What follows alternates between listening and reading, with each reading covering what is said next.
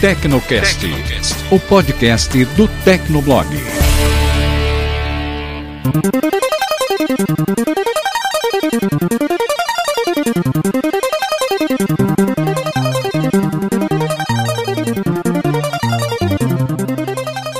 Olá, ouvinte! Seja bem-vindo. Está começando mais uma edição do Tecnocast. Eu sou o Thiago Mobilon. Eu sou o Paulo Riga.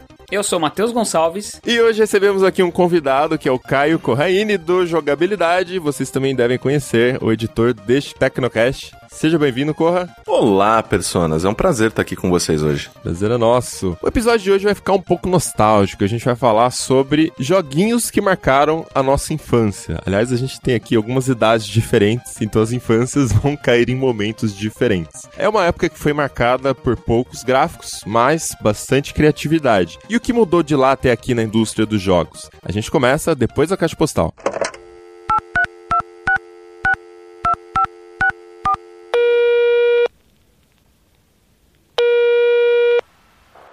Caixa postal do Tecnocast. Você tem novas mensagens.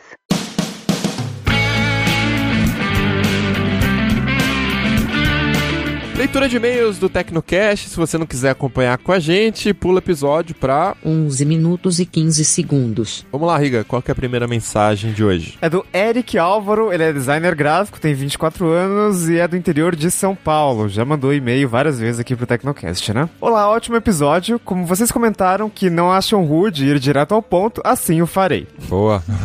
Três questões distintas sobre o episódio que achei válido refletir. Primeiro, algo que achei curioso, não abordaram isso muito no episódio, é se existiria um mercado de venda de likes. Digo, o que aconteceria se a pessoa tivesse grana, mas fosse um babaca que ninguém gostasse? E no episódio dá a entender que ainda existia um sistema financeiro, como de hoje em dia, e que as pontuações no aplicativo desempenhavam mais um papel de status social. Isso me fez refletir sobre o fato de que provavelmente, da mesma forma como antigamente as pessoas pobres que enriqueciam compravam títulos de nobreza para possuir status, existiria algo assim em tal realidade. Aliás, da mesma forma que uma pessoa feia pode subornar alguém para entrar numa determinada balada, ou que alguém pode comprar likes no Facebook pra página dele naquelas fazendas de cliques. É uma, um ponto de vista interessante, só que tem uma diferença que é a tecnologia. Quando você compra seguidores ou likes de página, de fanpage no Facebook, seguidores do Instagram, por exemplo, você tem uma porção de seguidores. E mesmo que eles não sejam bots, eles sejam reais, pessoas que autorizaram por meio de um aplicativo, por exemplo, e uh, venderam o like dele, você não tem engajamento. Né, nessas redes. Então acho que assim, existiriam talvez formas de você tentar burlar isso, mas a tecnologia meio que barraria. O que, que você acha, Iga? É mais pra esse ponto, mas também números grandes enganam muita gente ainda, né? É, e tem uma outra questão também, né? Da questão de o cara ser ricão e ele conseguir comprar isso daí. Pelo que eu vi no episódio, para você subir na vida, você precisa ter muitos likes. Né? Então, a não sei que você seja um cara, tipo, o patinho feio que inventou uma super tecnologia e virou popular, né? Eu acho que seria difícil também subir na vida, pelo menos no corporativismo ali, sem ser uma pessoa extremamente simpática para conseguir likes. É, o Eric continua aqui. Segundo ponto. Não tem muito a ver, mas é que a realidade retratada nesse episódio é o exato oposto da retratada no filme O Primeiro Mentiroso com Rick Gervais, na qual as pessoas não conseguiam mentir e falavam tudo que vinha na cabeça delas. Inclusive, a cena final do episódio da moça e do cara na cadeia, de um xingando o outro, me lembra bastante o filme. Enfim, fica a dica. Nossa, isso me lembrou aquele filme do Jim Carrey também, né? O filho dele faz de pedido de aniversário que não quer que o pai dele não possa mentir durante um dia. E aí o Jim Carrey é advogado e ele defende só os pilantras, assim. E ele vai fazer a defesa dos pilantras ele não consegue mentir. Ele começa a ir contra o próprio cliente. É Nossa, muito qual que é- engraçado Qual que é o nome desse filme, você lembra? O Mentiroso. Ah, É muito engraçado esse filme. É sessão da tarde filme, mas é muito bom. Esse que ele comentou eu não assisti ainda, mas esse do Jim Carrey também acho que ilustra bem. Terceiro ponto. Pra terminar, sobre a questão da frustração das pessoas com redes sociais, basicamente boa parte de nós, monges budistas que alcançam o nirvana ou coisa do tipo à parte, julga quão feliz está baseado no que teoricamente poderíamos ter. Ninguém estava emocionalmente insatisfeito por não ter uma Ferrari em 1650, por motivos óbvios. E redes sociais hoje em dia constantemente nos mostram raras vidas incrivelmente fodas que teoricamente poderíamos ter. Isso somado ao fato de nós não darmos muito valor àquilo que temos, afinal ninguém levanta feliz da vida ao acordar e ser capaz de movimentar as pernas, porque para a maioria de nós, com exceção das pessoas que são paralíticas, a capacidade de andar é algo que tomamos como garantido e assegurado. Trivial, né? Isso, esse nosso traço psicológico, até mesmo biológico, acaba nos pondo numa situação muito ingrata, onde é fácil não se importar com o que temos e ainda mais fácil nos sentirmos frustrados por não termos tanto quanto as exceções, os ricos, os jovens e os belos. E as redes sociais são um catalisador perfeito para essa frustração. Perfeito, cara. E, e, tipo assim, é por, é por causa disso também que cada vez mais a gente vê é, as pessoas se comportando de forma estúpida nas redes sociais. Não, tem, não apenas tentando parecer quem não são, mas, por exemplo, como 60, 70% das mulheres hoje em dia querem ser blogueiras de moda e, e lindas no Instagram. Eu até li uma análise uma vez que falava de forma simplificada que o poder da mulher no mundo pesa muito em cima da beleza e o poder do homem, assim, do mundo que a gente vive hoje, tá? Do jeito que ele é, imperfeito. O poder do homem é muito em cima do dinheiro, né? Sinônimo de poder, assim. Então a mulher é muito poderosa quando ela é muito linda, é muito gata, e o homem quando ele é muito rico, né? O próximo e-mail é do Eric Fonseca, ele é doutorando em ciência da computação. Então vamos lá. Olá pessoal do Tecnocast, parabéns pelo trabalho, valeu. Eu tenho alguns comentários sobre o tema das avaliações de gente do último podcast. Em primeiro lugar, eu acho que alguém como a caminhoneira sincera não teria uma pontuação tão baixa. Falar muitas verdades, xingar, ignorar as aparências, etc., pode não ser muito diplomático, mas seria pelo menos às vezes respeitado por algumas pessoas. Haja visto muitos canais populares do YouTube, como vocês mesmos disseram. Cara, olha, deixa eu só fazer uma, observação. É verdade. Eu tenho tendência a gostar de gente que fala a verdade. Mas eu não Sim. sei co como seria o mundo, né, nessa realidade aí. Dá a impressão que a pessoa é mais confiável, né? Porque ela tá falando a verdade. Uhum. Continuando aqui, aquela mulher provavelmente teria uma avaliação mediana, umas três estrelas, até porque afinal de contas ela era muito gente boa. É, eu também fiquei com essa impressão. Para chegar abaixo de duas, imagino que a pessoa teria que ser muito desagradável, mal intencionada, mentirosa, para benefício próprio, não apenas para ser legal. Daí para baixo. Mas ok, dá para entender a ideia para a história do episódio. Já falando do mundo real, eu acho que estamos mais próximos da ideia de avaliação de gente com o Airbnb e não o Uber. Pelo menos quando o hóspede não fica sozinho na casa. No Uber, é uma interação rápida e praticamente só o motorista está preocupado com a avaliação, enquanto no Airbnb é importante para os dois lados. É verdade. E as pessoas podem ser mal avaliadas se forem mal educadas, sujas, inconvenientes, etc. Ou seja, engloba mais aspectos da vida. O que vocês acham? Com certeza. Eu acho que sim, mas assim, continua sendo uma avaliação profissional, né? Você vai avaliar a pessoa nos limites do que você não deve fazer nas regras pré-estabelecidas de um acordo comercial. Então, por exemplo, você vai falar mal do seu hóspede se ele te colocar num quarto sujo e não te oferecer água no período de estadia né? Pô, você tá sendo hóspede, você tem que me oferecer uma água. Então aí não é tanto porque ele é rude, porque ele foi antipático. Na verdade, se a pessoa não fala com você, às vezes até você vai dar cinco estrelinhas. Você vai falar que ela foi bem discreta e você se sentiu confortável com isso, de poder ficar na sua vontade, né? E eu entendi o que ele falou, faz sentido porque você tá avaliando a pessoa, né? Mas continua sendo para mim uma coisa parecida com o Uber, que é dentro dos limites do que faz sentido daquela relação comercial, sabe? E não uma coisa temperamental do tipo assim, ah, você foi legal comigo, mas eu não fui com a sua cara. Uma estrelinha, entendeu? E é algo isolado e é algo que só funciona no Airbnb, né? É. Não- isso não é levado globalmente. Sim. Último e-mail é do Thiago Luiz Correia, ele tem 28 anos, é de Joinville, Santa Catarina, programador e aspirante a podcaster. Olha aí. Olá, senhores. Primeiramente, eu gostaria de parabenizá-los pelo ótimo trabalho com podcast, já ouço um tempão, mas agora resolvi meter o bedelho no assunto. E espero fazer isso mais frequentemente daqui pra frente. Isso, faça Ma- mais. Isso, manda aí. Sobre o episódio, eu fiquei pensando em uma situação aqui. Em determinado momento, vocês falaram que com um sistema de reputação como o da série, seria praticamente impossível emitir algumas opiniões pelo medo da reação dos leitores. Mas, se realmente existisse algo como as estrelinhas, será que os leitores teriam a coragem de exprimir toda a sua indignação, visto que eles também poderiam ser avaliados por essa reação? Lembre-se que na série é possível solicitar uma justificativa da nota, coisa que eu não sei se os haters dariam conta de sustentar. A questão dos likes ficarem tão importantes quanto o dinheiro, eu não vou nem discutir a sério. Primeiro que poderia ocorrer o fator trailer dos caças fantasmas, em que uma coisa completamente do bem pode ser extremamente mal avaliada. E outra por conta do nosso Brasil brasileiro, que na primeira tentativa criaria um cartel de pessoas que dariam cinco estrelas para toda e qualquer pessoa, a fim de criar uma bolha especulativa de estrelas. Pensem bem, se não houver ninguém mal avaliado, quem está perdendo com isso? Acho que já viajei demais. Um forte abraço até a próxima. Nossa, cara! Imagina um cartão de estrelas, velho. Não, é, com certeza a prova de que o sistema funciona direito ou não estaria aqui no Brasil. Teria que entrar em beta primeiro no Brasil, depois vai pro mundo. Com Né? certeza. Não, se quiser testar um sistema prova de falhas, um sistema social, testa no Brasil. É, eu acho que faz sentido, sim, o que ele tá falando. É que ele, ele complicou um pouquinho mais a história, porque ele, ele misturou a parte de você ter uma mídia, né? Por exemplo, podcast, né? E os leitores e ouvintes comentando também. E, caraca, aí seria muito mais complexo. É, porque assim, hoje em dia a gente já avalia a interação, né? Então, tipo, sei lá, se você não gostou do Tecnocast, você vai, não vai curtir, você não vai compartilhar. E se você gostou, você compartilha, curte, etc. Mas o que ele tá falando é porque você avalia a pessoa. Então imagina, Riga, a gente nunca ia poder falar mal do Windows Phone, cara. Só ia ter duas pessoas pra dar uma estrelinha pra gente. Então, ah, ia tá de boa, não ia ter problema. Ai, não, tranquilo, tranquilo.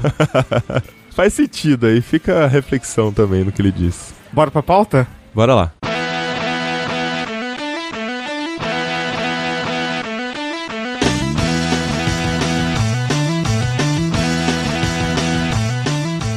Então, galera, quando a gente fala de infância, como eu falei, a gente tem aqui quatro pessoas, quatro faixas etárias, mais ou menos, né? Um pouquinho eu e o Corte que estamos um pouquinho mais juntos aí. Isso. O que, que vocês lembram de joguinho de quando vocês eram crianças? O que, que vem na sua cabeça, primeiro jogo, assim? Mario não vale. Pô, Acabou o Tecnocast. muito obrigado pelo, pelo episódio de hoje, gente.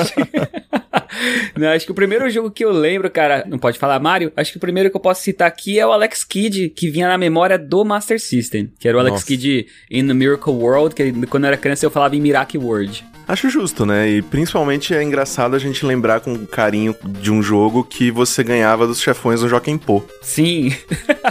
a questão de violência passava longe daquele jogo, né, cara? Quer dizer, você matava um monte de bicho no meio das fases, mas os, os chefões você jogava de Joaquim Pô, né, cara? Bom, esse é um jogo que ele vinha, como eu falei, ele vinha na memória do Master System, que era. Pelo, né, eu tô falando que eu tenho 34 anos, eu sou acho que o mais velho desse podcast aqui hoje. E ele era o videogame bem popular, que na época que a SEGA veio aqui, veio pro Brasil através da Tectoy, e ele meio que veio pra ser o videogame popular como uma opção ao Mega Drive. Foi o primeiro que eu tive, que eu tive uma infância muito humilde. E, cara, eu passei muito tempo jogando Alex Kidd quando eu era criança. É, eu tinha um vizinho que tinha um Mega Drive e ele era meio folgado com a gente, assim. Eu lembro que a gente não tinha muito contato com videogame, isso era meados de 93. A gente que eu digo aí, meu irmão aqui, né? Então ele convidava a gente pra jogar videogame na casa dele. Pra ser sincero, eu nem lembro quais eram os jogos. Eu lembro que tinha o jogo A Corrida do Ayrton Senna, por exemplo. que- Super Monaco GP2. É, mas assim, tinham jogos de luta de rua, que eu também não vou lembrar o, o nome exato, que a gente jogava no Mega Drive dele também. Mas enfim, tinha uma época que ele chamava a gente pra jogar, a gente ia de vez em quando, ele deixava a gente jogar 15 minutinhos e já desligava o videogame quando a gente jogava. Nossa, Lembro que teve um dia que ele falou assim: Ah, a partir de agora, pra vocês jogarem videogame em casa, eu vou começar a cobrar 50 centavos a hora. Que cara, escroto. o, o cara era um traficante de videogame, cara. Ele, era te muito deu- folgado. Ele te deu um sample ali, tipo, um pouquinho pra você viciar. É, Eu, é, eu Nossa, acho que verdade. todo mundo já conheceu um cara assim. Eu acho que, tipo, na, na minha rua também tinha um cara que Hugo, o nome dele, inclusive. E ele era assim, assim, ele tinha, ele era, né, riquinho, o pai dele tinha uma loja de roupas e tal, e ele tinha todos os videogames do universo. Saía um videogame, ele tinha e tinha diversas fitas ou CDs e tal. E ele era assim. Eu também era super humilde e tal. Ele passava chamando a galera da rua, a gente ia lá pra casa dele e ele ficava jogando e a gente assistindo, tá ligado? Porque ele falava, não, tipo, isso aqui é um controle só, então eu vou mostrar pra vocês aqui, olha que legal esse jogo. Era basicamente isso. É, e tipo, cara, por que, que você chamou a gente aqui? Aí meio que a galera falava, você vai deixar a gente jogar? Aí ele, ah, não, porque minha mãe não deixa. Eu falei, ah, então tá, tchau. E ir embora e foda-se, Você sabe? vê como são as coisas, né, cara? O cara chamava as crianças do bairro pra ir pra casa dele assistir ele jogar. E ele achava na cabeça dele que as pessoas iam gostar de assistir ele jogando. E hoje Cara. a gente tem youtuber e gente em várias É. plataformas jogando. E pessoas pagam pra assistir eles jogarem, cara. Cara, Não, na é- verdade, é esse, Hugo, esse Hugo ele era um visionário, cara. Ele já tava com uma ideia na, na cabeça desde aquela época. É, só que faltava pra ele a personalidade, que, é o- que é o que você assiste dos youtubers, né? Você não assiste o cara jogando porque ele é, sei lá, ele é bom. Ok, que tem alguns sim que eles, né, você assiste porque eles são bons. Mas você assiste principalmente pela personalidade. E ele sendo um imbecil daquele jeito, não, ele não ia ter muitos inscritos, não. Aí fica a dica pra quem tá começando a fazer esse tipo de coisa hoje em dia. Se você não for uma pessoa legal, cara, você não vai ter engajamento nenhum, velho. Mas acho que tem uma diferença, assim, dos youtubers, porque, assim, naquela época, você viu que das duas pessoas que falaram jogos aqui, as duas já falaram, porque eu tive uma infância muito humilde. Isso era muito comum, a gente tá falando de uma época onde a gente tava entrando no plano real. Então era muito raro você ter alguém que realmente tinha videogame, os videogames eram novos, eram muito caros, e, tipo assim, não era uma coisa que todo mundo tinha, né? Hoje todo mundo tem um videogame, ou tem, ou joga no celular. Então, às vezes você assiste o youtuber muito também pra ver como é que o cara joga, pra pegar umas dicas, pegar uma técnica. Naquela época, videogame era aquela coisa mágica, até porque tecnologia era uma coisa rara, não tinha internet, não tinha computador, né? Então, Sim. a sensação de você estar na frente da TV jogando um joguinho, na época que o que você tinha de brincar era bicicleta e pega-pega ou bets na rua, né? Era muito da hora, sabe? Isso até sua mãe falar que não, tem que desligar o videogame porque vai estragar a TV, né? Ou faz mal pra vista, né? umas coisas assim. É, não, eu também. eu- minha infância, eu nunca tive console, então eu sempre jogava nas casas dos meus primos, por exemplo. Então eu comecei com Super Nintendo, mas eu comecei com Super Nintendo quando eu já tinha 18 9, anos. 10 anos. E já era, tipo, anos 2000 já, quase. É. Então, é, foi bem depois. E na época já tava começando Playstations e etc. É, esse cara aí, o final que deu foi que um dia a gente apareceu lá, a gente juntou moedinhas e ele falou assim: Não, eu tava brincando, não precisa não. e aí depois a gente comprou, a minha avó deu um Super Nintendo pra gente. A gente pagou acho que 249 reais, eu lembro até hoje, no Super Nintendo. Enfim, aí o cara não saía daqui de casa, queria jogar Super Nintendo, que era muito melhor, né, do que o- É. o, Mega Drive Po- dele. Polêmica, polêmica. Não, mas, gente, por favor, né? Mega Drive, console da criança triste. Todo mundo que. Porra, vocês vocês sabem disso, né? É, mas é interessante, assim, porque todos vocês estão falando, né, dessa época dos 16 bits, ou às vezes, né, o Toad falando do Master System.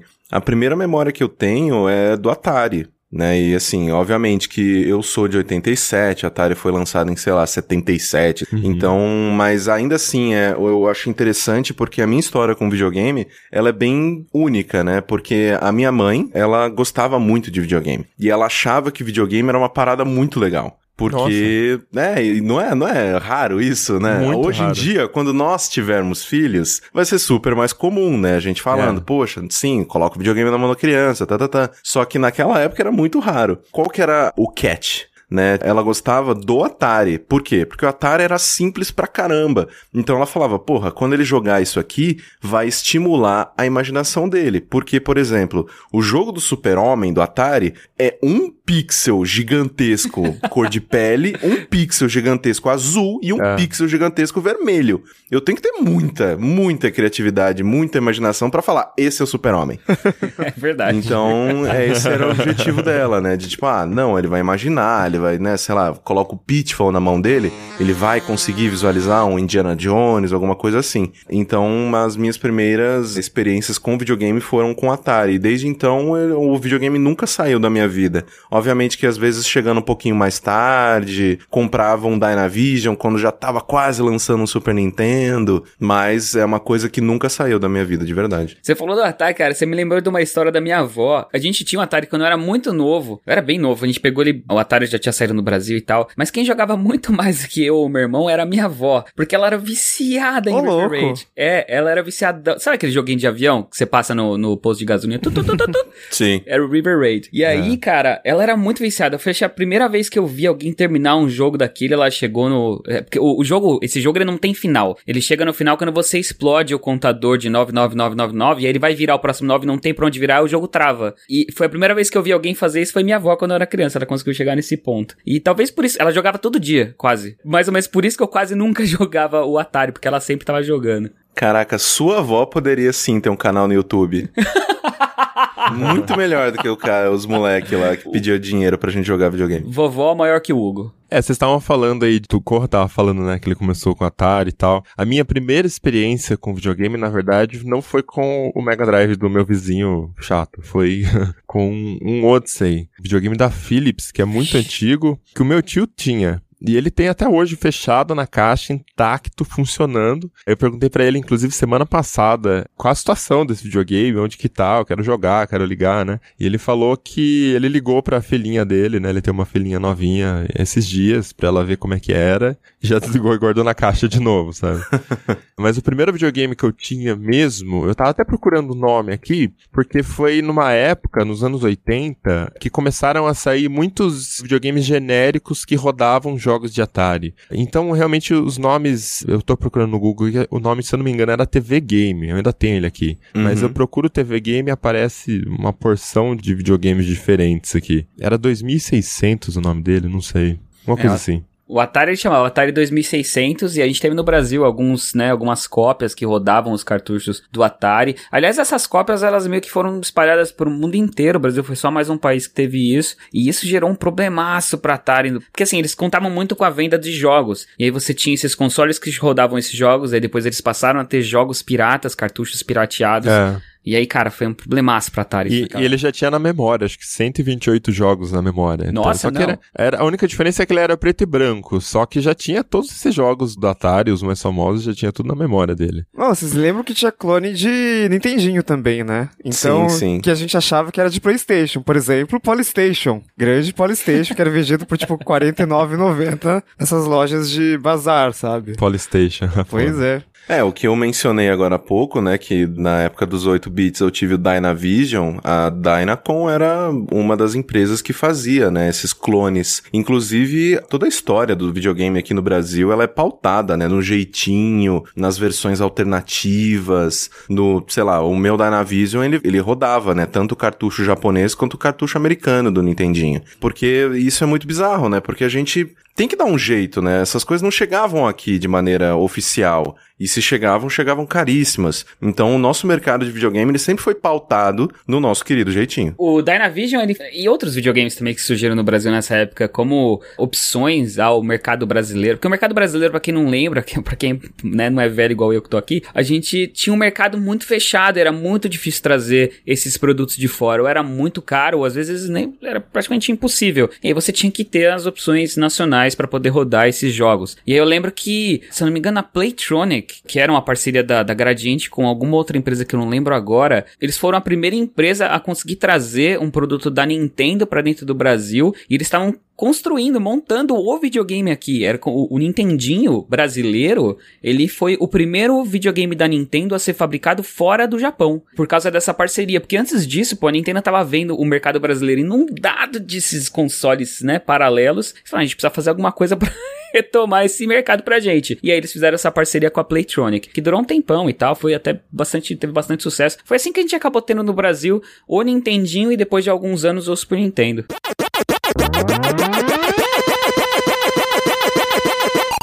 Bom, então acho que já ficou claro que o console que mais marcou aqui a todos nós, a nossa infância, mesmo tendo idades diferentes, foi o Super Nintendo, né? Que provavelmente foi o que marcou também eh, 90% da nossa audiência aí. Eu não sou um especialista em games, né? Mas pelo que eu acompanho, foi provavelmente o console que estourou a popularização dos videogames aqui no Brasil, certo? Aqui no Brasil é um caso meio estranho, É. porque lá fora, né, o Nintendinho meio que salvou o mercado dos videogames depois do Crash, mas aqui no Brasil, por isso é incrível, mas nós, né, estamos acostumados com consoles da Nintendo, a ter consoles da Nintendo, Super Nintendo, Nintendinho, 64, sei lá, mas aqui no Brasil a gente era dominado pela Sega, principalmente por causa da Tectoy. Total. Ah, é. Pra todo mundo que eu converso, a pessoa sempre fala infância Super Nintendo. Sim, sim. E aí é bizarro, né? Porque é meio como se a gente estivesse vivendo no nicho do nicho, porque a gente não representava a maior parte do público, porque o público, em sua grande maioria,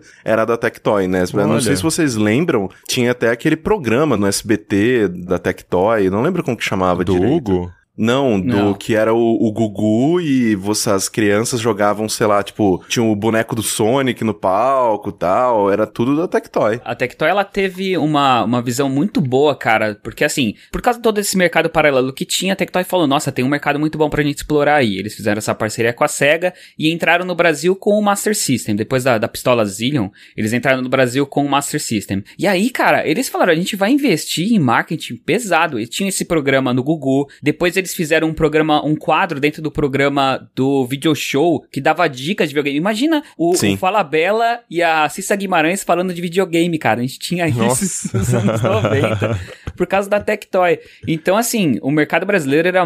Aliás, fora do Japão, eu acho que o único mercado no qual o Master System fez sucesso absoluto e ganhou, assim, disparado em relação ao Nintendinho e outros videogames da Nintendo foi o Brasil. E, Sim. e fora do Brasil as pessoas meio que não entendem isso. Por que, que, que o Brasil tem com esse videogame Master System? Inclusive, eu tava numa loja de videogame usada aqui na Georgia um tempinho atrás, eu tava conversando com um cara. Eu fui atrás de fitas de Master System. Eu tava falando com ele, ele notou meu sotaque, ele falou: Você é do Brasil? Eu falei, sou. Aí ele começou a falar comigo de tudo que ele sabia da SEGA do Brasil, da Tectoy, e o desgraçado sabia da Tectoy, sabia da Zona Franca de Manaus. Nossa. Eu falei, cara, que- quem é você?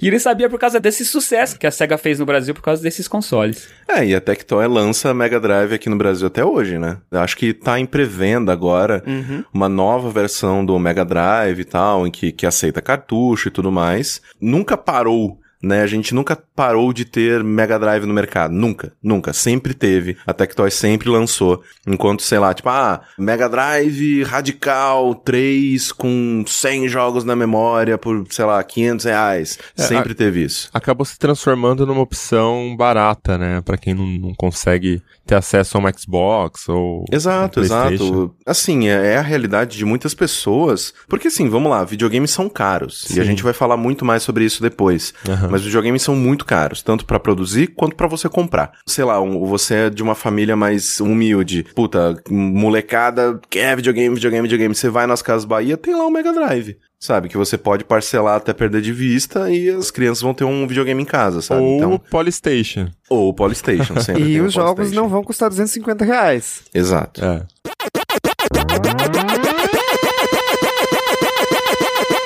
Bom, então falando desses games antigos de cartucho, marcou muito a nossa época aquela questão de você alugar duas fitas na sexta-feira pra devolver na segunda-feira, né? Ô, saudade. O que, que vocês costumavam repetir o tempo todo nessas fitas aí? Cara, é é muito bizarro, né? Porque, né, retomando até o que a gente tava falando, videogame é caro. Sempre foi caro, sempre vai ser caro, caro, caro, caro. Então, uma a maneira com que a gente, né, principalmente aqui no Brasil, fez muito sucesso da gente ter acesso a esse tipo de conteúdo, principalmente na época das fitas, em que havia pirataria, mas a pirataria não era tão barata assim. Sei lá, uma fita original de Super Nintendo, se eu me lembro bem, custava 99 no lançamento, e a pirata era 50, sabe? Tipo, cara, numa boa, eu não vou comprar pirata, não. Corrigindo pela inflação, 99 reais com certeza dava muito mais do que custa um jogo hoje. Não, exato, exato. Tanto que, sei lá, tipo, era 99 em, sei lá, 97, em que o salário mínimo era 120 reais. Sim, 95, que era essa época que eu tava falando que eu ganhei, é, eu lembro que o meu primo era viciado no Mega Man e a gente foi um dia na abertura da locadora, tipo assim, 8 horas da manhã, 7h50 a gente tava lá, pra ele ganhar um Mega Man. E se eu não me engano foi 75 reais que o, o pai dele pagou na fita do Mega Man pra ele. Só que naquela época é, valia muito, muito, muito mais. E óbvio, ele ficou, tipo assim, o ano inteiro sem presente nenhum. Aniversário, Exato. Natal, tudo. E ele, o pai dele falou assim: ó, vou te dar a fita, mas esquece de presente esse ano, né? Então, pra gente ter uma noção de qual é a diferença, né? De 75 reais naquela época e hoje. É. Exato, e é por isso que as locadoras se proliferaram por todo o Brasil e era uma coisa muito interessante, né? Tipo, o, o ambiente de locadora, aquela coisa de você, tanto quando você ia, que nem o Mobilon falou, de pegar duas, três fitas na sexta-feira pra poder entregar segunda ou terça, ou também de ir e pagar pra jogar na locadora, Sim, né? Quando é. você não tinha o console, sei lá, um real a hora, alguma coisa assim. Nossa. Eu era rato de locadora, cara. Eu era aquele guri insuportável que o dono sabia o nome, sabia onde eu morava, sabia quem eram os meus avós, porque eu morava com meus avós, né? porque eu morava dentro da locadora, porque eu chegava lá, sei lá, todo dia. Chegou alguma coisa nova? Ele, ah, chegou esse jogo de navinha. Whatever, podia ser horrível, eu ia jogar, porque eu precisava saber o que que era, o que que tinha de novo, o que que era novo. Acho que desde aquele tempo eu falava, ok, é com isso que eu vou trabalhar a minha vida inteira. Tem que saber o que, que tá chegando aí, né? Ainda não sabia o que, que ia dar pra fazer, né? Mas eu quero. Exato. É, eu durante essa parte da infância também, cara, a locadora pra mim era era meu passeio, né? Depois da escola, a gente ia pra locadora e aí era ou era testar esses joguinhos novos que tinham, ou era pegar o dinheiro que a gente tinha ali, deixava de comer a merenda, deixava de comer alguma coisa, deixava de comer alguma coisa lá na cantina pra ir poder jogar Street Fighter, que a gente jogava, colocava ali uma hora de Street Nossa, Fighter, cara. Street Fighter 2, cara. É. Joguei muito na locadora. É, eu também, cara. Essa era a minha diversão. E, E Mortal Kombat 1, né, também. Era da mesma Sim, época. com sangue, porque tinha a versão com Sim. sangue e tinha a versão sem sangue. Jogar jogar com sangue. Nossa, velho, tá saindo sangue da TV, velho. Era muito Eu, eu louco. acho que os que eu mais joguei na locadora, antes, no Super Nintendo, pelo menos, antes de comprar, de ganhar o meu Super Nintendo, foram Mortal Kombat, Street Fighter 2 e o Top Gear, que eu acho que eu joguei bastante também na locadora. E era Saudades. muito divertido, né, cara? É. Aquele jogo que, de corrida que, na verdade, a tela vem até você, não, você não tá indo até ela, né? O, o carrinho tá parado, na verdade. Todo o resto que se move, né? Aham.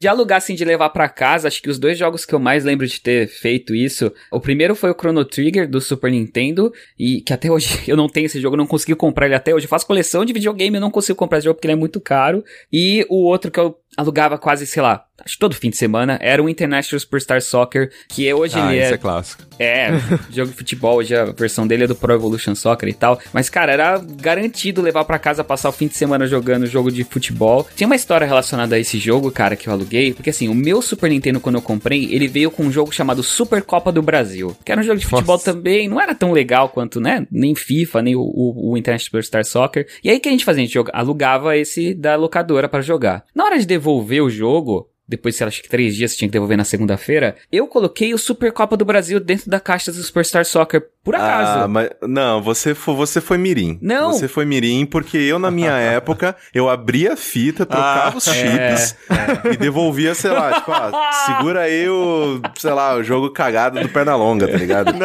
e ficava com o Street Fighter. Olha os caras, Foi por criança. acaso. Não, eu era uma péssima criança, cara. É, não. Eu- e, e foi por acaso que eu fiz isso, cara. Não foi na maldade. Deveria ter feito, inclusive, mas bom, voltando. eu devolvi a ca- ah, o jogo errado. E aí, tipo, quando a locadora ligou pro meu pai, meu pai ficou putaço. Você tá roubando o jogo da locadora, moleque, não sei o quê. Aí eu tomei uma sova do meu pai. Aí meu pai falou assim: agora você leva o, o Superstar Soccer de volta pra locadora e você vai deixar o Copa do Brasil lá como pagamento. Eu perdi o jogo, cara. Eu fiquei sem Ah, jogo. não acredito. É. Nossa, Caraca. não, nossa. Direto, assim, sei lá, eu tinha. é, eu esperava ficar de noite, né, pros meus avós não ouvirem nada, não acharem, né, tipo, ah, o que, que esse moleque tá fazendo? Hoje em dia eu estaria vendendo drogas, naquela época eu tava abrindo fita de Super Nintendo.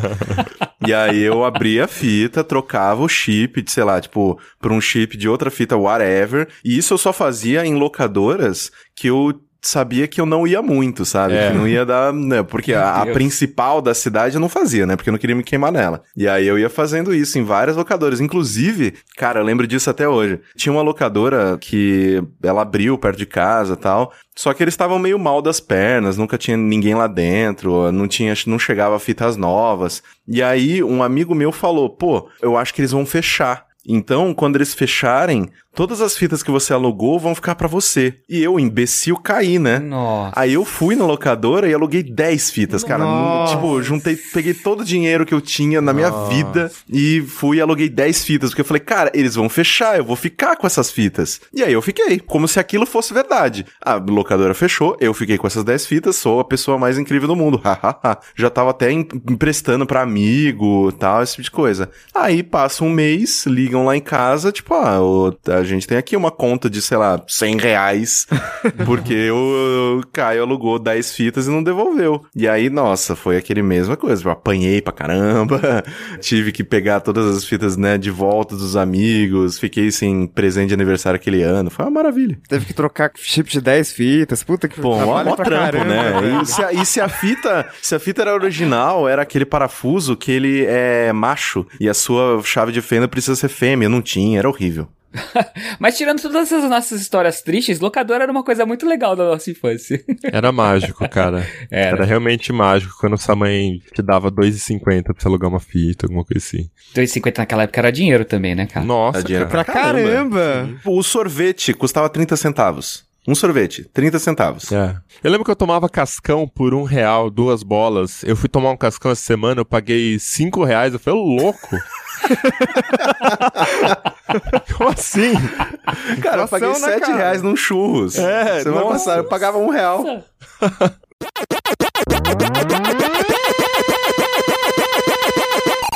Então, o que eu mais gostava de jogar na minha infância eram jogos de corrida. O que é muito estranho, né? Porque até agora eu, tenho- eu tô com 23 anos, não tenho CNH, não pretendo tirar tão cedo, enfim, tô tirando porque eu sou obrigado, né? Muitas notícias de carros autônomos, elétricos, etc, etc. E, ok, joguei Mario Kart e tal, mas o principal jogo com certeza era Top Gear 3000. E o que eu queria colocar aqui é que o jogo era difícil pra caralho. Tinha umas fases que a quantidade de combustível que o jogo te dava pra completar a corrida era menor do que a quantidade que você precisava pra completar a corrida. Então, tipo, não dava. E você ia por impulso, assim. É, um carro batia na sua traseira Nossa, e você verdade. seguia até o final. Porque senão não tinha como. Então, Caraca. Dependia de sorte. E outra coisa é que se você perdesse, você tinha que começar do zero. Ou É, você tinha que salvar o código, né? É, você, ou você anotava aquela senha de, sei lá, quantos dígitos com ponto de interrogação e um monte de coisa no papel. Aham. Mas era, era tipo muito. Não tinha como salvar Ou- aquele progresso. Ou você comprava a revistinha de games que já te dava o código do Top Gear pra você iniciar com dinheiro infinito e comprar o principal motor e o principal direção e freio e tudo mais. Ou você usava a senha B, B, B, B, B, B, B, B, B, B, B, e aí já começava tudo certinho. É, Era assim que pronto. funcionava lá. eu era bem viciado e eu não sei por qual motivo, porque eu não assistia depois, mas eu gravava minhas partidas em VHS, cara. Nossa. O videogame tava conectado no videocassete, né? Tipo, ah, sei lá, né? Vou gravar isso aqui em qualidade EP. Dava 8 horas de fita. E você não assistia depois? Ah, eu assistia às vezes, mas tipo, não, sei lá, não deixava ali, sabe? Você tinha que Era chamar mais a legal galera- jogar, né? Por não assistir eu jogando. Você tinha que chamar a galera da rua e cobrar deles pra assistir, entendeu? Até porque não tem o áudio pra ouvir sua reação, né? Então. É, pois é. É, eu gostava muito também de jogos onde havia uma certa estratégia, assim, de você ter que, por exemplo, Top Gear, você tem que gerenciar o dinheiro, você tem que calcular onde que você vai investir o dinheiro antes. É, eu não sei, eu sempre fui fascinado, acho que tá vendo até tem uma veia disso aí, por essa parte do investimento, do bom investimento, da estratégia, da administração do recurso, né, desde pequeno. Como eu tava falando aí que desde pequeno eu sabia que queria jogar videogame, acho que desde pequeno eu sabia que eu ia empreender, ó, por causa disso. Então, eu jogava muito, por exemplo, Top Gear, Sin City, joguei muito Rock and Roll Racing também eu joguei bastante. E também tinha essa estratégia, né, de ficar comprando motor. A não ser quando você jogava, dava o cheat lá e pegava o Olaf também, né? Ah, mas fazer isso meio que tirava a graça do, do Rock'n'Roll Racing, cara. O legal era você ir evoluindo o seu carrinho.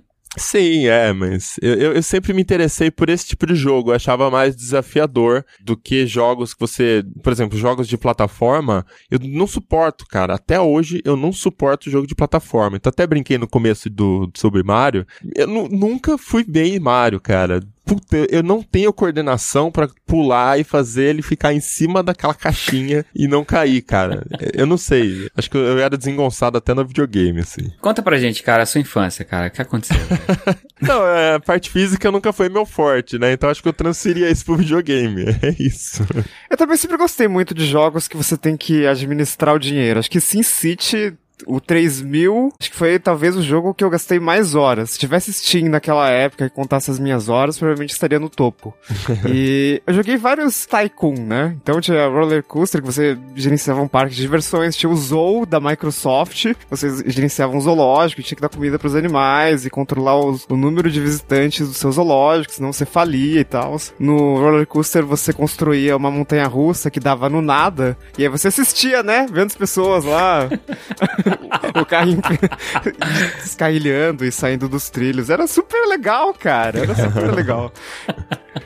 Foi muito importante no meu desenvolvimento as horas que eu gastei jogando esse tipo de jogo. SimCity eu joguei 2000, 3000, o do Super Nintendo. Teve uma época que eu comecei a ter acesso à internet pela escola e aí eu ia na sala de internet lá, era proibido o jogo, mas eu levava uma caixinha de disquete, eu baixava um monte de ROM de Super NES, salvava num zip e em 500 disquetes, sabe, pra trazer pra casa. e aí chegava em casa sempre de um que tava pau, tinha que fazer tudo de novo no outro dia. Mas enfim, mesmo nessa época, que já, já foi muito depois, na época que você já tinha jogos muito melhores, eu ainda às vezes baixava o SimCity para jogar o SimCity no emulador, SimCity do, do Super NES. Então acho que assim, foi uma parte muito importante da minha infância e me ensinou muito bem, assim, questão de priorizar recursos, onde que você coloca, o que, que é necessário primeiro. Então, até se a gente for entrar nesse debate aí de desenvolvimento da parte intelectual ou cognitiva, né, os videogames realmente você tem como usar ele de forma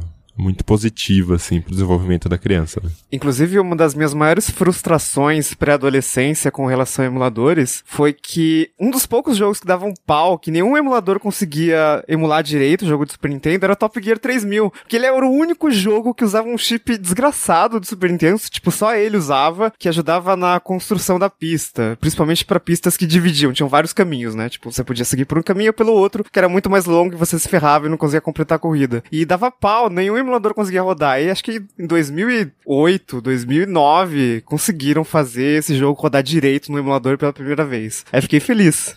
Foi muito legal. Imagina o que, que eles fizeram poder fazer o bypass nessa restrição, cara. Pois é, não, e tipo, é um jogo de 95, sabe? Conseguiram 13 anos depois fazer o negócio emular direito.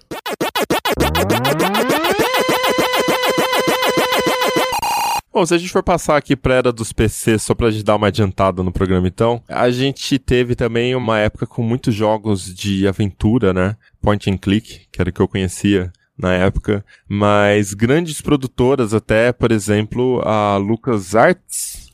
E The Dig, pra mim, cara, era um jogo. Ele é quase um filme, né? Ele tem uma história muito bacana para quem for mais novo e não chegou a jogar. Até porque hoje em dia já não dá mais, você tem que baixar um DOSBox da vida, né? Eram jogos de DOS. Mas o The Dig era uma história, tipo assim, de um asteroide que chega próximo da Terra, aí um grupo de astronautas da NASA vai lá para ver o que, que é aquilo, o que, que tá acontecendo. E de repente o cara entra dentro do asteroide, o comandante lá da nave, ele aciona lá um, um, um comando lá com umas placas lá, e o asteroide liga e era uma nave e leva ele para um mundo onde aparentemente os aliens, os que habitavam aquele planeta, foram extintos. Ninguém sabe direito o que aconteceu lá com aquele planeta, mas ainda existem algumas formas ali de vida ou de projeções ou espectros que aparecem durante o jogo de acordo com as ações que você faz ali, né? Se ativa um espectro que te dá pistas de para onde você deve ir e tal. Até tem fósseis que você junta e vê como é que era o bicho e tal. Mas assim, ele é muito rico, inclusive é, o Spielberg participa do, né, da, da, produção desse jogo. Então ele é muito rico, a história é muito rica. Eu não vou falar que o gráfico é muito rico, né? Porque daquela época, mas sim, para aquela época era um bagulho muito rico, mágico, trilha sonora. E é um jogo que, cara, eu perdi muito tempo jogando. As pessoas sempre falavam: olha, se você vai começar por esse tipo de jogo, você tem que começar pelo Full Throttle, que é mais facinho, mais divertido tal, ou o Day of The Tentacle, que eu não joguei,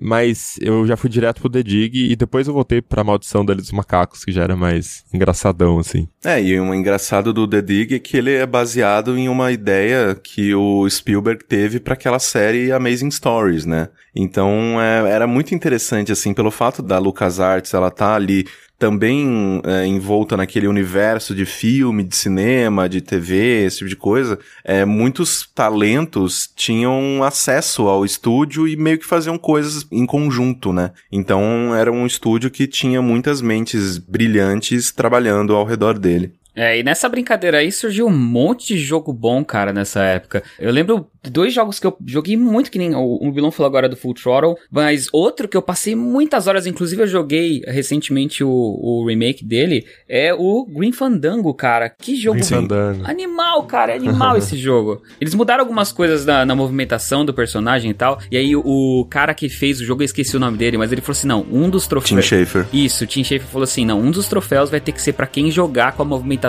clássica de tanque, então para você platinar o jogo, você tem que jogar ele com a movimentação original do jogo, que é um saco. Mas aí o imbecil aqui foi lá e fez e platinou o jogo também. E a dublagem em português dele era maravilhosa também. Putz, a dublagem é uma obra de arte, cara, desse jogo, cara. É uma, uma das. No caso da dublagem, as piadas são nacionalizadas, vamos dizer assim. Você. O sotaque que eles colocam é de um portunhol que a gente tá muito acostumado no Brasil. É, e o Green Fandango aparece, inclusive, na maldição dele dos macacos. Sim! Eles faziam Então, muito easter eggs entre os jogos. É. O Green Fandango foi o último grande adventure, né, que a LucasArts fez na época que acho que o Ron Gilbert já tinha saído, foi o último jogo do Tim Schafer na LucasArts. Então ele meio que é o ponto final nessa grande época dourada de- dos adventures. Foi a cereja do bolo, né, cara? Cara, a Maldição deles Macacos também é um jogo que eu perdi muito tempo. E eu zerei várias vezes, até porque tinha partes desse jogo que você podia escolher coisas diferentes e o final era diferente, né? Então eu, eu joguei pra até descobrir essas, essas formas diferentes de zerar o jogo. E o personagem principal, é, bom, é clássico, né? Quem jogou o 1 e o 2, que já eram. O gráfico era bem simplão, esse aqui é mais cartunista, sei lá. Mas enfim, é um personagem muito engraçado, a dublagem é americana mesmo, é muito engraçada, muitas piadinhas, muito sarcasmo. É um jogo muito divertido, cara. É realmente, pô, eu tô ficando com vontade de instalar o DOSBox aqui e jogar tudo de novo. Desses adventures, eles estão lançando agora que o Tim Schafer ele tá conseguindo, na verdade, obter os direitos de todas essas obras novamente, ele tá refazendo, né, meio que atualizando e lançando quase todos, né? Saiu o Day of the Tentacle, saiu o Green Fandango. O próximo que ele tá desenvolvendo agora é o Full Throttle.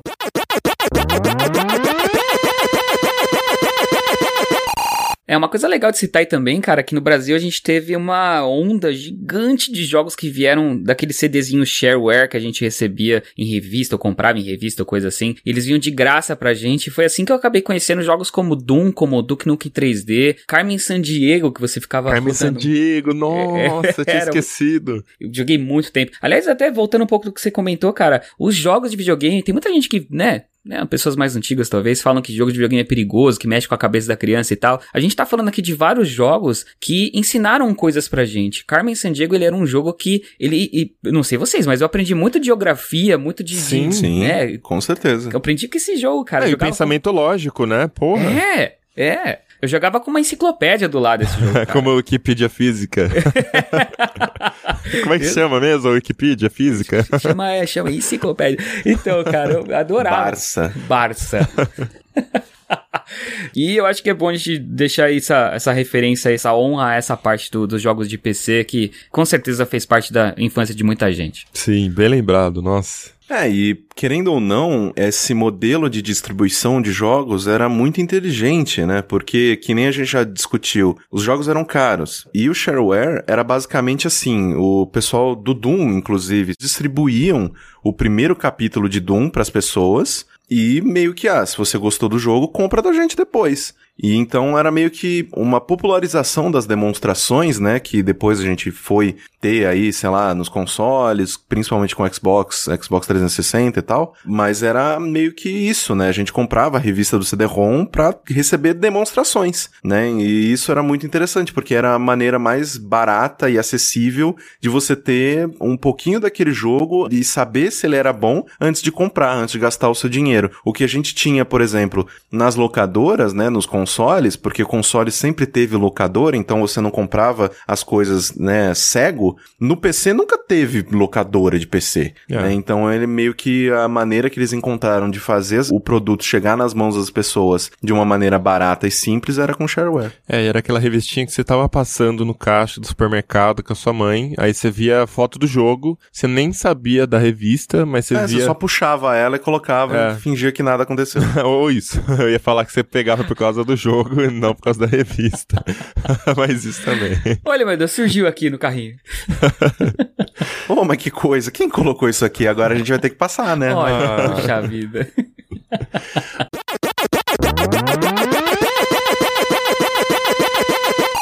Bom, mas assim, ó, a gente tá falando muito dos jogos antigos, da época de ouro aí da nossa infância, né? Mas o que, que vocês veem de paralelo do que a gente tinha naquela época, até a gente estava falando aqui antes de começar a gravação, que era uma época onde, pelo menos nesses jogos de PC da LucasArts, era muito experimental, o pessoal lançava, não tinha muita preocupação com o lucro, então saíam jogos geniais, engraçados tal. O que, vocês veem de paralelo é, hoje em dia, que a gente tem grandes consoles com muitos gráficos, realidade aumentada, sensores, enfim, grandes franquias. Como é que vocês, especialistas aí, Corra e Toad, enxergam essa evolução dos games? Então, a cena independente sempre existiu no PC. Sempre. Sempre que você teve um PC e conhecimento de programação, eh, você conseguia fazer jogos. E esses jogos eram distribuídos seja em fóruns de pessoas especializadas naquela linguagem de programação, seja em outros lugares. Então no PC a cena independente sempre existiu. Mas nos consoles não porque você precisava, né, ser um estúdio, é,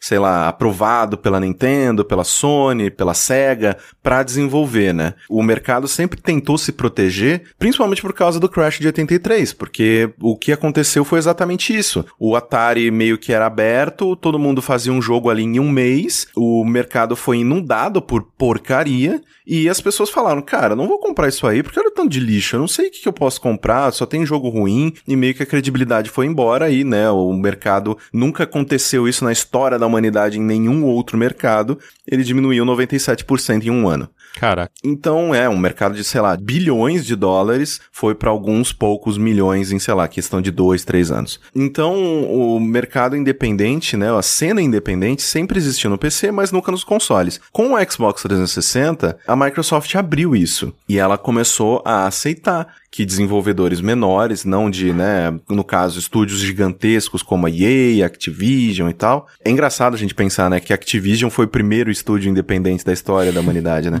e hoje em dia tá aí, né, esse é o tamanho da Activision. É. Mas o então a Microsoft, ela se abriu no Xbox 360, que permitiu que jogos como Braid, como Super Meat Boy, jogos desenvolvidos por poucas pessoas, no caso, sei lá, tipo um punhado, você conta nos dedos das mãos, pudessem chegar ao grande público. E isso mudou completamente o mercado, porque você sempre teve acostumado com jogos de preço cheio, ou mid-tier, no caso, sei lá, os jogos de 60 dólares ou os jogos de 40 dólares. Com os independentes, não tinha mais isso. Eu fiz aqui, sei lá, eu, Caio, fui, programei o jogo, fiz umas artes bonitonas, tá, né, né, e eu acho que meu jogo vale 10 dólares. E whatever, o jogo é meu, eu vendo por quanto eu quiser. É, livre mercado, quem quiser compra, né? Exatamente. Então, por conta dessa abertura, o mercado hoje é muito mais plural do que ele era antes, porque eu posso fazer o meu jogo, qualquer pessoa pode fazer o seu jogo e lançar nas plataformas que nós temos aí. Então, o mercado de console, de mesa, né, que sempre foi um negócio super fechadinho, super exclusivo, super caro, super limitado às empresas multibilionárias, hoje em dia tá liberado, sei lá, você vê um monte de jogos de estúdios brasileiros num PlayStation 4, por exemplo. Sim, e Que é uma coisa que a gente era impensável alguns anos atrás.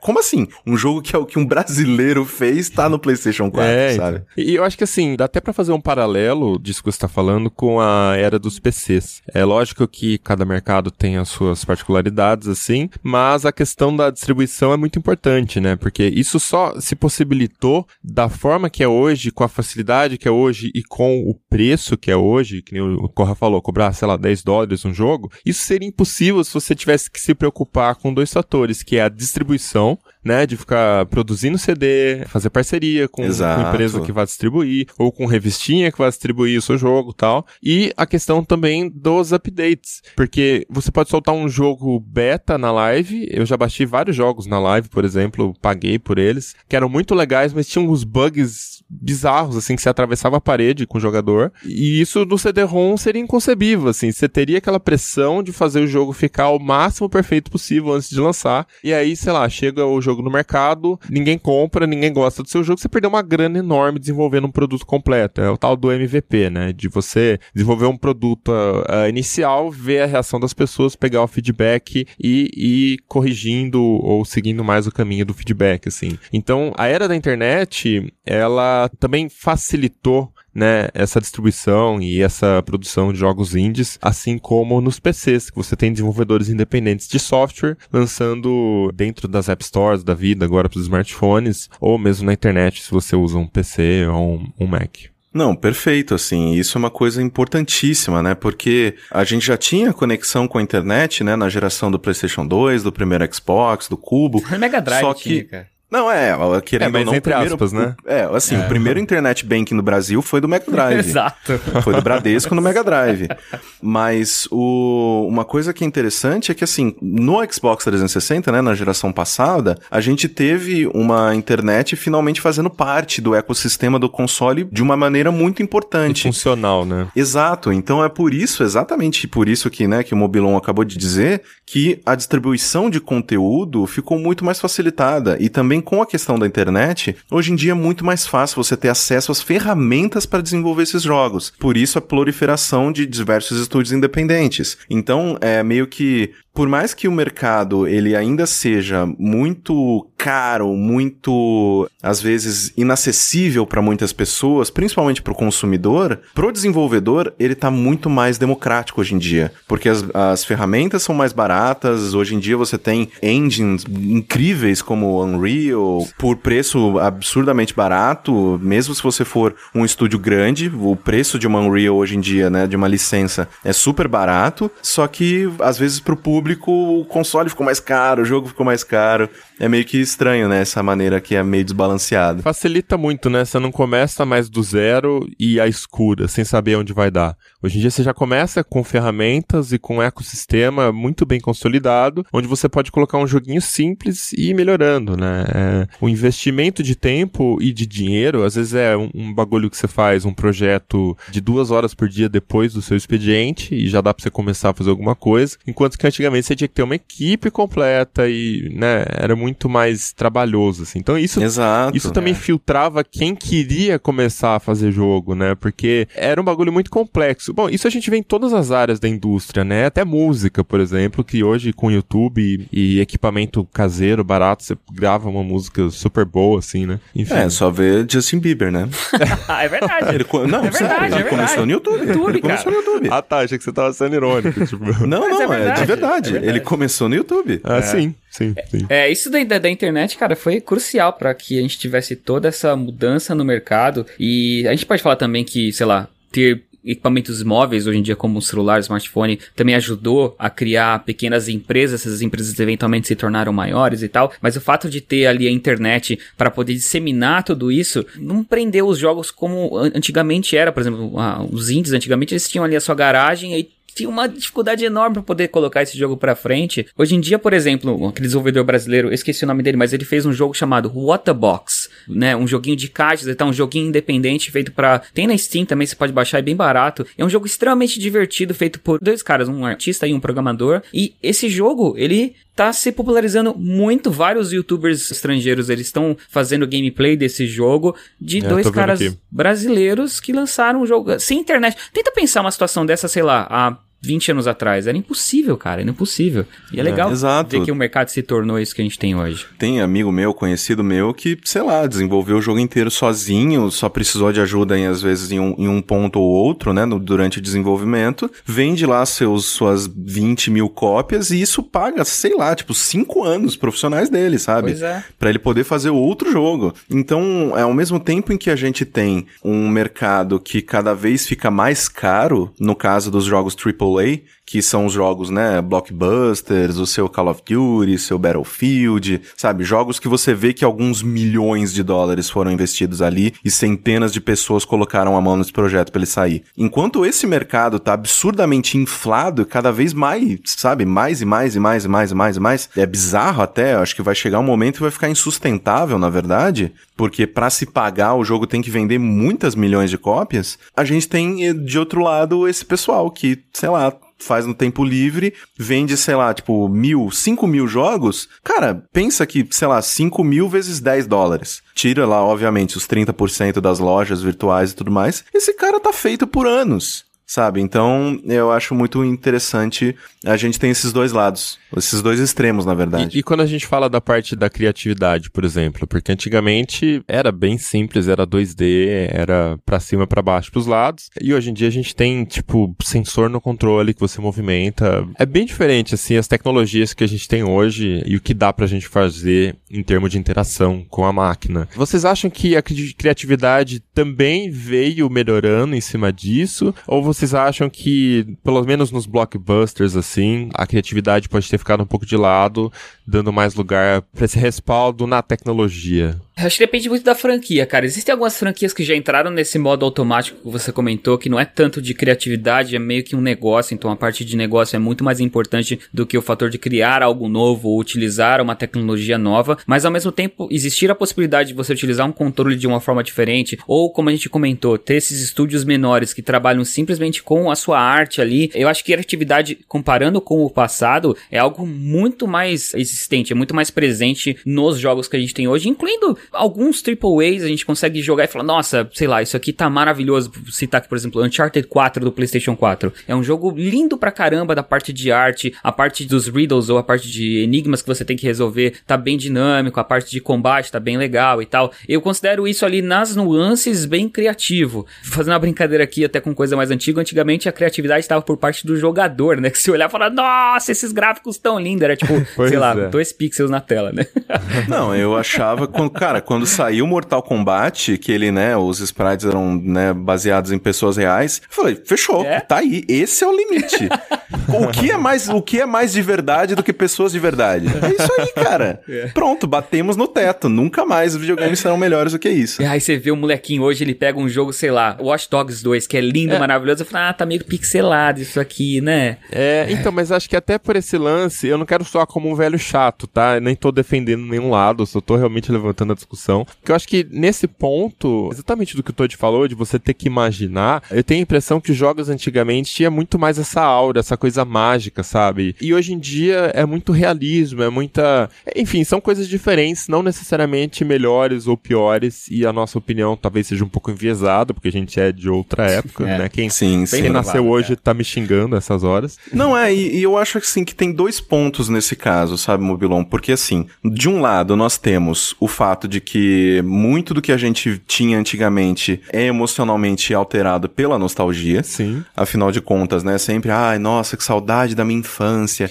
É. Mas quando você para pra pensar, nem era tão legal assim. Ah. Mas. Ah, mas ah era tem... assim. Não, então, esse é o ponto. Tem muito isso. E a gente tem que ser racional de vez em quando, no sentido é. de parar e pensar que é, talvez não seja é, tão romântico eu, assim. Eu acho que tem um outro ponto, na verdade, que não é bem a nostalgia, mas sim o parâmetro. Naquela época, o parâmetro que a gente tinha de comparação era, tipo, jogar bola na rua. Então, Sim. quando você tá interagindo com o Carmen Sandiego no computador, já é uma Porra, isso é muito legal, é muito legal, não dá pra descrever. A expectativa dia, é diferente, né, cara? É, hoje em dia quando você já nasce jogando um Far Cry, e aí vem um Call of Duty, você fala, ah, que bosta, já sei. Sim, sim, sim. É, e por isso que eu falei que tem duas metades, né? Tem o fator nostalgia, que esse a gente nunca vai ganhar se a gente discutir com ele. É. E também o fator de que é você empregar a limitação para a criatividade. Porque, né, como a gente mencionou antes, ah, o jogo Super-Homem, um pixelzinho azul, um vermelho, um negocinho, ah, nossa, Super-Homem. Eu achava que era o Super-Homem. Então, antigamente, pelo fato da tecnologia nela, nós somos de uma geração que a gente foi envelhecendo junto com a tecnologia dos videogames. Foi um mercado que nasceu quando a gente nasceu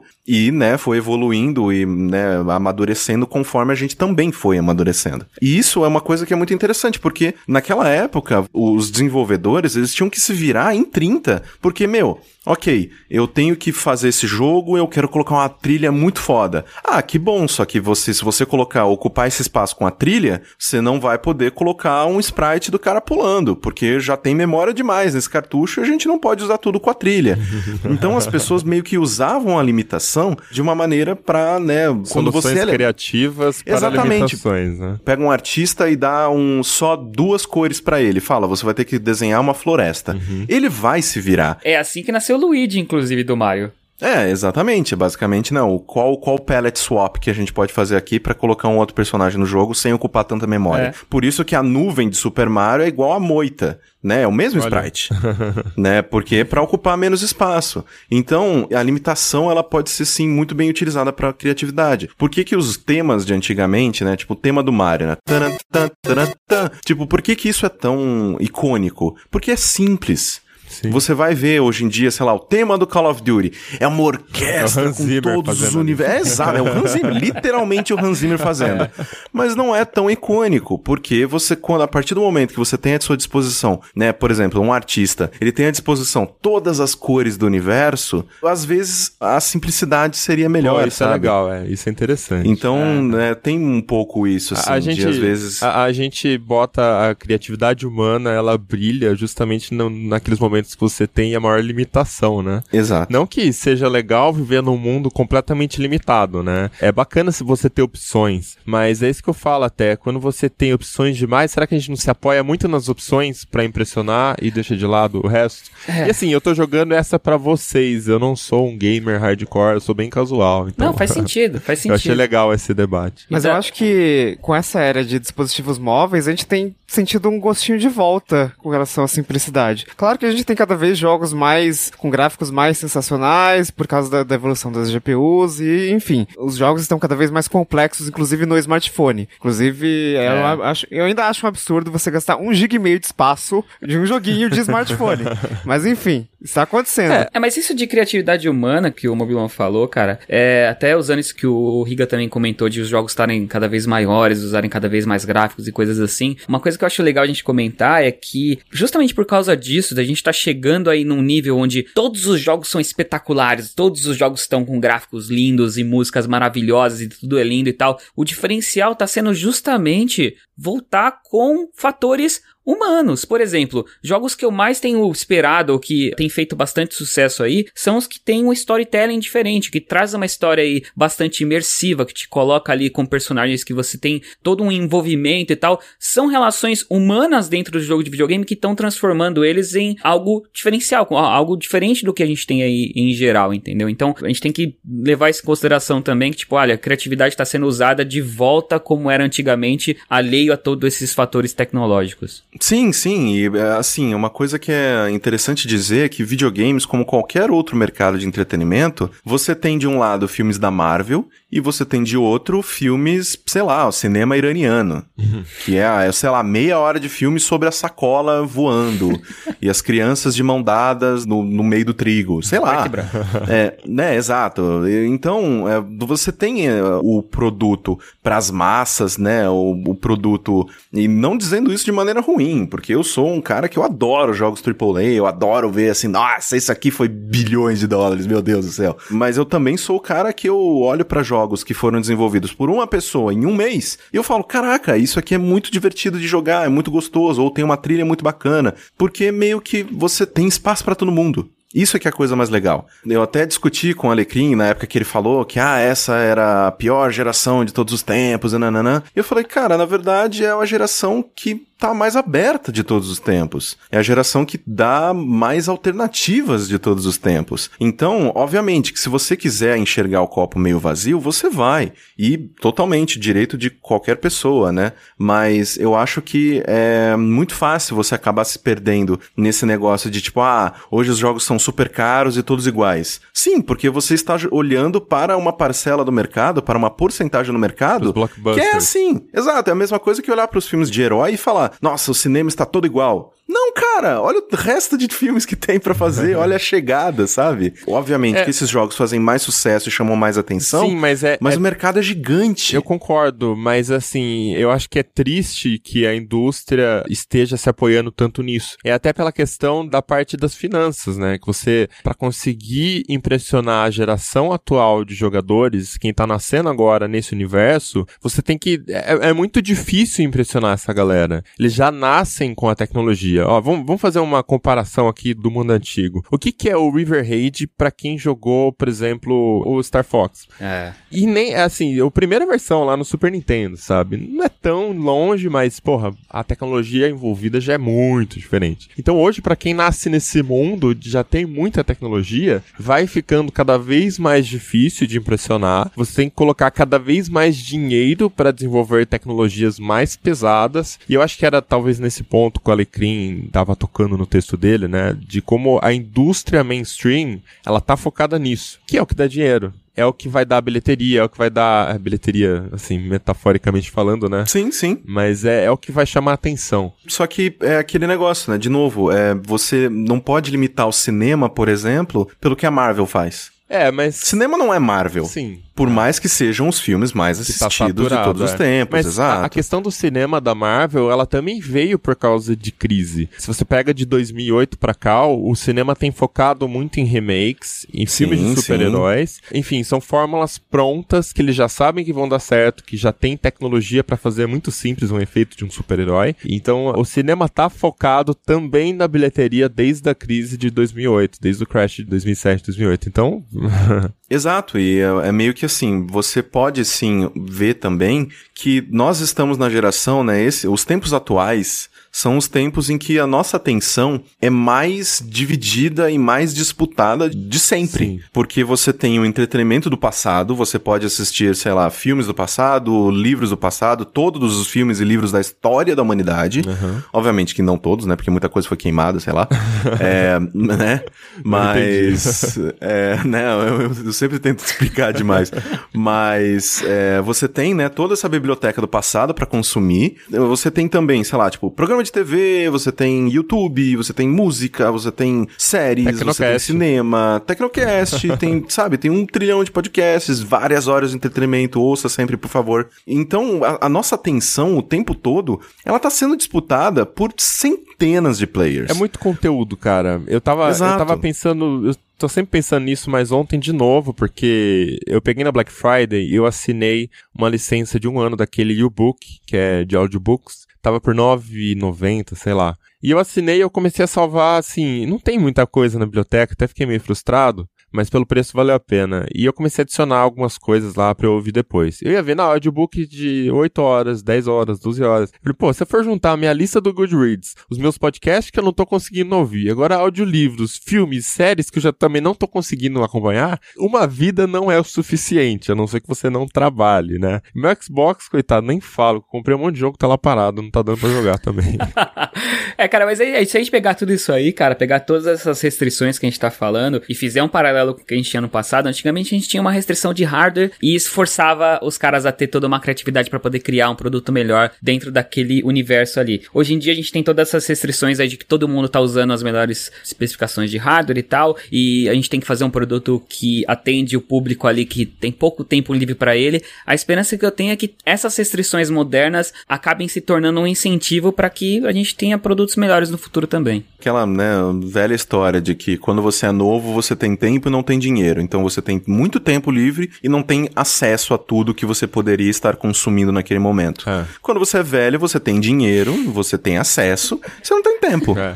Ou você fica milionário rápido, para de trabalhar pra consumir conteúdo, Exato.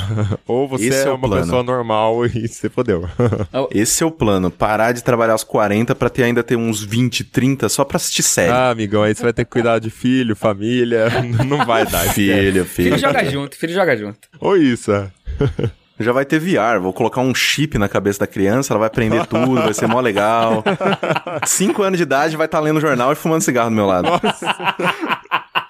Ótimo pai. Que futuro lindo.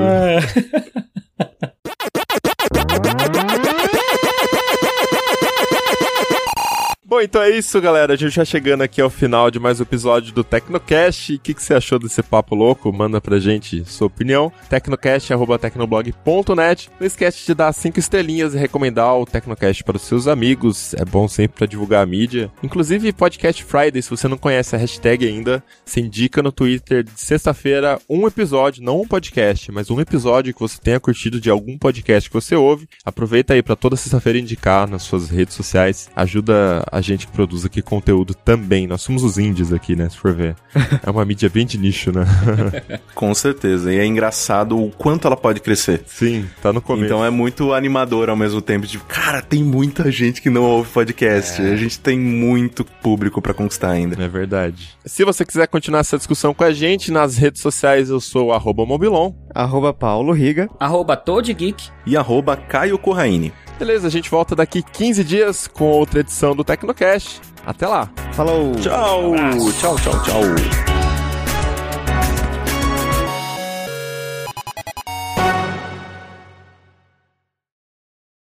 E hoje recebemos aqui um, corri... um corridado. Isso.